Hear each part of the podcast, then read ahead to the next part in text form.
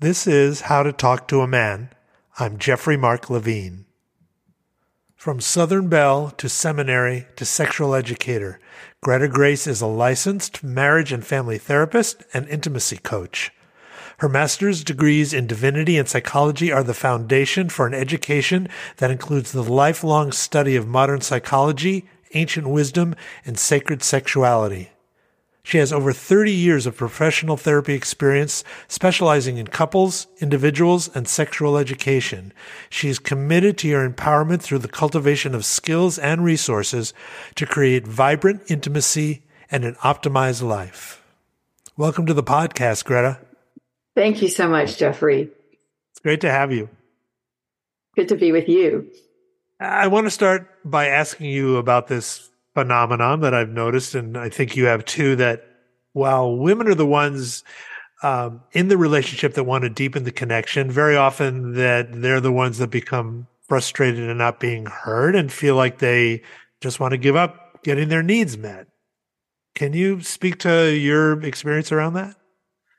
Uh, yes, it's a, a, a, classic and painful position that um, there is a lot of hope for. And so, um, you know, I, I really want to start with saying compassion for the man. And men have been socialized, of course, to not connect with their feelings, to not recognize their feelings, to not describe their feelings. And so, just starting with compassion and um, that this is a skill that can be learned. I did notice that there's a word for this for men. I don't know if you've come across normative male alexithymia. No, I don't think I can repeat it back to you. well, alexithymia is, is the inability to recognize and describe one's feelings. And because men have been socialized um, in ways to separate from their mother and their feelings, to disconnect from their fathers and their pain and go into work and success and sex and money. These are all the things that create numbness and disconnection and make it really difficult for them when they get into intimate relationships with their partners. So, yeah. what the first thing that I like to go to is the brilliant work of Marshall Rosenberg, who really helps moving people from the storms and chaos and blame, shame, criticism, disconnection of emotions and feelings that can be such a quagmire to, to really listen for what the need is mm-hmm. that's underneath that feeling because the need is where the traction is. Mm-hmm. And supporting women to not so much talk about their feelings, but talk about their, their desire for connection, for contact, for, for, for, for being heard or seen and out of that to, to make turn that into a request mm-hmm. and and ask for a good time for their partner because um, they're less likely to get their needs, needs met if if their partner is really not available or busy or um, wanting to finish that finish that little cartoon on the phone so yeah. um, that will also really help is to have an agreed time when can we when can we when can we drop in and have a moment together? I love that. I mean, it's it's uh, it's something that I've been talking about as well as um, kind of communicating about your communication um, instead of getting so caught up in the issue. It's like, what do we actually need to do here to connect in order to solve that? And I think that's kind of what I'm hearing you say in there. Absolutely. Yeah. Mm-hmm. Yeah. I'm just going to bring up something that I, I, think is relatively interesting. It's sort of a tangent, and I may end up cutting this out. But um, on one of my posts that I, I did a, a, a, talked a minute or two about how uh, destructive blame can be, and I got a very long comment from a random male in the world that we, what he felt was, I'm trying to distill it down, was that, that blame isn't actually the problem. It's how the blame is communicated. And that blame is very useful in um, identifying who's responsible and how to, that person can take responsibility.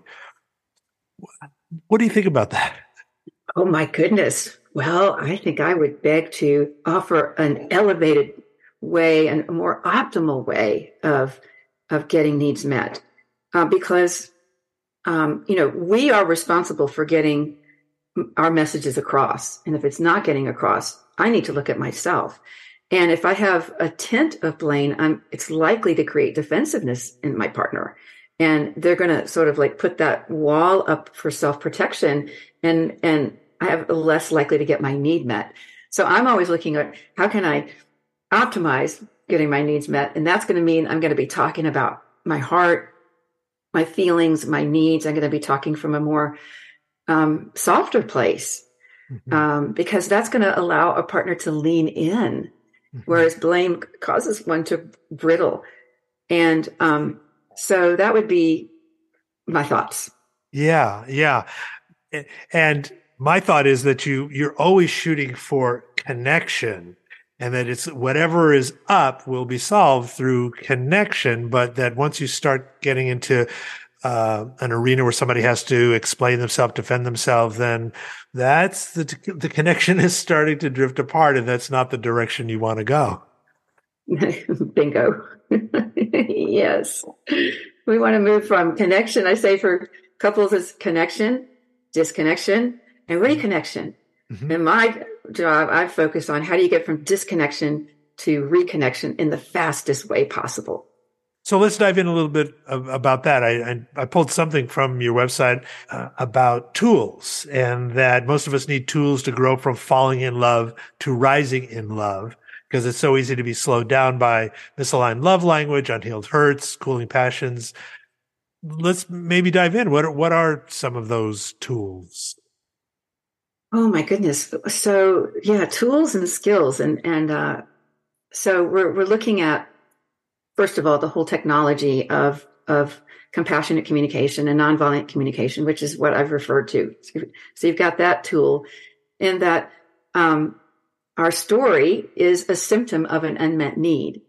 So if there's this pushing and this crunchiness of disconnection, we're looking at being able to de- identify what my needs are, what each person's needs are when they get triggered, when they're in the most, oh, you know, that, that elevated place of, of intensity and mm-hmm. deep desire for connection. That what I find is that when we can identify the top three needs, that um, they don't change across circumstance, whether we're talking about picking up the laundry or um, um, you know, desire for more sexual connection, these needs are very consistent across the circumstances. So having, knowing your partner's top three needs, I say tattoo it on the inside of your brain, memorize those needs. Because when you're in doubt, go to one of their needs.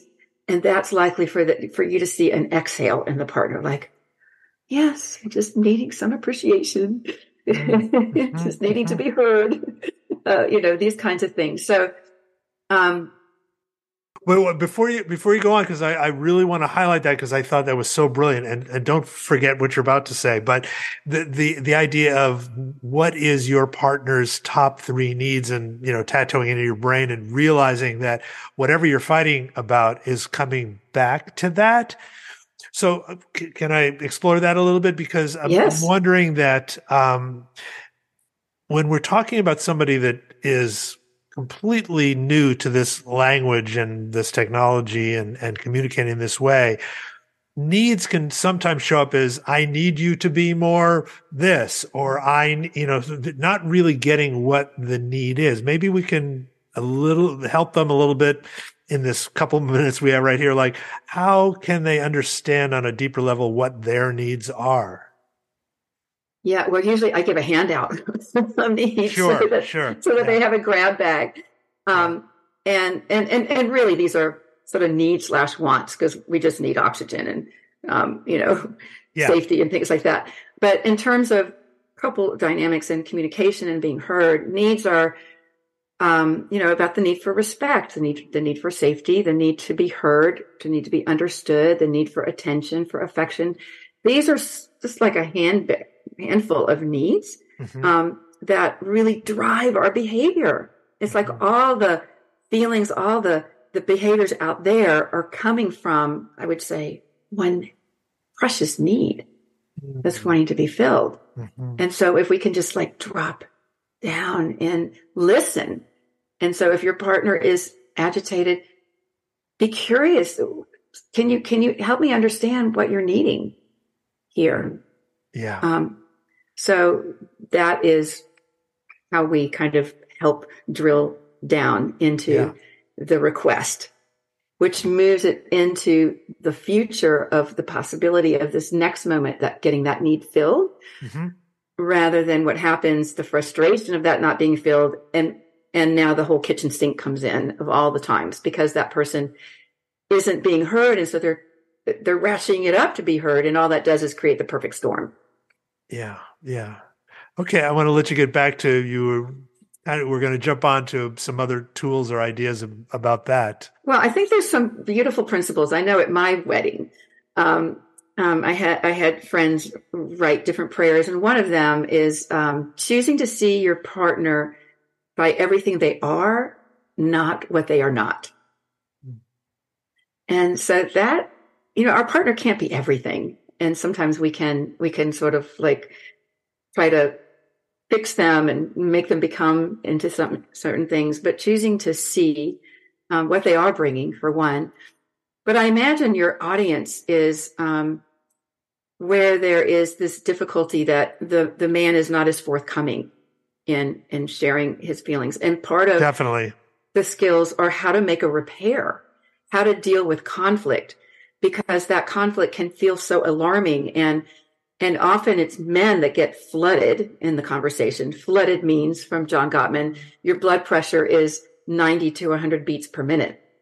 And when we want to say, hey, nobody's going to get their needs met, you need a break, get a glass of water, a glass of tea, walk around the block, yet take five to 10 minutes for that adrenaline, that fight, flight, freeze that's amped up the person to get redistributed throughout the whole body so that you can come back to this. And so come back to here, listening, um, and sharing. So in the conflict where the, where the man can get flooded, if he can be supported to be curious, it's like that need has already been identified, hopefully, in these top three needs that we've talked about. So there's no mystery. Mm. And if he can lean into one of those, um, then he has a place to go, a place to anchor. Mhm. And that can give him confidence that it's not just, you know, a lot of um, emotion flying, but that he could also um, bring, ask a question for clarity. Um, what I like to say at those moments, like st- if she's the one, let, let's just assume in this moment it's the wife and that is not getting heard and he's having a hard time staying present, that he could ask a questions for clarity. It's like, I'm, I really want to just really understand the core of what's important here for you. I mean, like even that question is a loving question. Yes. Yes. The part, the partner goes, ah, he's trying, he's, he's, he's not defending. He's not walling off. He's, he's trying. And so it softens her in her ability to express. So asking questions, being curious, and then um, offering um, some soothing validation. Oh, it makes sense. Like you've asked me to do that task, you know, over and over again, and I'm and I'm understanding that you're get you're really frustrated. And when those repetitive things happen, uh, for me, what I say is that couple hasn't created a clear agreement field. So they're renegotiating the same problem over and over again, and it's wearing them both down. Mm. And so I want to level up and say, well, um, if it's, what can we say? You know, um, emptying the dishwasher, you know, whose job is that? Like, can that be a certain role? And if that, if that's falling short, it's not happening. It's like another issue to be solved. I say, let's sit down and find out what, what is genuinely agreed on. Because sometimes a man might prematurely agree to find peace and not be prepared to know that that you, you've actually made an agreement Yeah. and that means you can be counted on and if you need to renegotiate that let's do that so that this this conversation doesn't need to be repeated Yes, I've, I've, I like that. I you, um, you know, since this podcast is geared towards women who are trying to understand, you know, what's going on with this with their guy, that's a really um, helpful way to look at it. You know, that understand that he is being flooded and he does have um, trouble accessing um, his his feelings, and to become curious or some way move it forward in a way uh, a more informed from a more informed place. Mm-hmm. Yes, and um, you know, appreciating that sometimes men can fear that if they share more, it'll make the conflict worse. So the simplification of of uh, of a woman, um, but less is more. It's just like in a sexual encounter, a sexual experience. Mm-hmm. When a woman can drop her request to one word, like slower, um, faster, right, um, right. One word can really help her partner stay present mm. and and and simplify what's needed. So too many words um, can create mm, just crunchiness. That is so right on the money, and I I um, I'm glad it's a woman saying it because coming from a man saying you're saying too much sounds a little bit like um, you know we don't we don't want to hear or some version of mansplaining or whatever. But coming from a woman, uh, I think that's really true. That that men are only able to take in so much. You know, they reach capacity quicker. Mm-hmm. And so, how he would make the request is, could you could you just redo that and simplify it and just give it to me in, I like to say, in one breath. Mm. Like here I am telling you one breath, and now my breath is em- is empty, and I'm done. I have to breathe. Is that a good technique when there is um, kind of a deeper, more important issue when she's got more on her mind and more to say? Is does the one breath uh, still apply? Well, if she has a lot on her mind, um, they're going to really want to sit down and have a quality time to address those things. Mm-hmm. So that would be time to really take the the care and attention that's needed. Yeah. And maybe it's it just the, the first thing she says is one breath, and then it's his turn to, you know, here's what I'm hearing you saying. Hopefully, some version of that. Mm-hmm. Yeah. I also want to ask you about Red Tent Global. I know this is something that you're involved with and feel passionate about. I want to you know, give you a chance maybe to say a few minutes of what it's about and uh, anything you want. Well, thank you. This is um, uh, a passion of mine. The Red Tent is a, a, gathering of women around the new moon.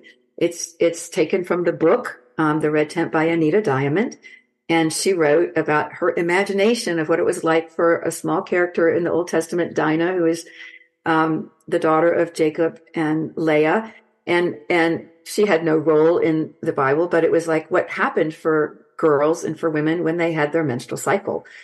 And so this was picked up and it's become actual physical experiences of women meeting in um, tents around the world. And my desire is that um, to understand that there is a lot to be understood about a woman's cycle. There's a lot that of of I call it a mental health tonic because it's a time for women to slow down and and and think about what they're intending. And my idea is if if if on the new moon all women are connecting at that time, you've already got a field of energy. You know, the research that they've done about meditation in Washington DC for the weekend and crime went down because people meditated on peace and they statistically measured that. I'm using that data to say if women are aligned around um, the new moon um, with their intentions that we we were creating a more potent field of how to shift our world into into the harmony and beauty of thriving relationships and businesses and planet that will allow us to be in a world that works for for all. So um, uh, this is a little bit about what I'm doing is trying to connect the red tents together and and we're all in support of of um, men having their own spaces for that as well. But red tents are a safe place. I like to say to to talk about the body, um, to talk about um, healing hurts between the sisterhood. Everybody's got a broken heart around broken sister relationship. How to heal that more easily, and about our sexual health and vitality, so women can get resourced and educated about their about themselves in such a way that their lives thrive and so does everyone around them. Very cool. Uh, do you want to give us either a, a, website or someplace if this lands for somebody they want to find out more, and we'll include that on the on the when it gets posted. Um, is there? Yes, yes, we'd love to invite you to visit um, redtentglobal.org, where you can read more about the movement. And um, for myself, Greta Grace LMFT, which stands for Licensed Marriage and Family Therapist, uh, .com. You can find me there. Beautiful. Thank you so much. So good to be with you. And um, it's just a, a, joy and an honor to support you and women and men. Yay. Thank you.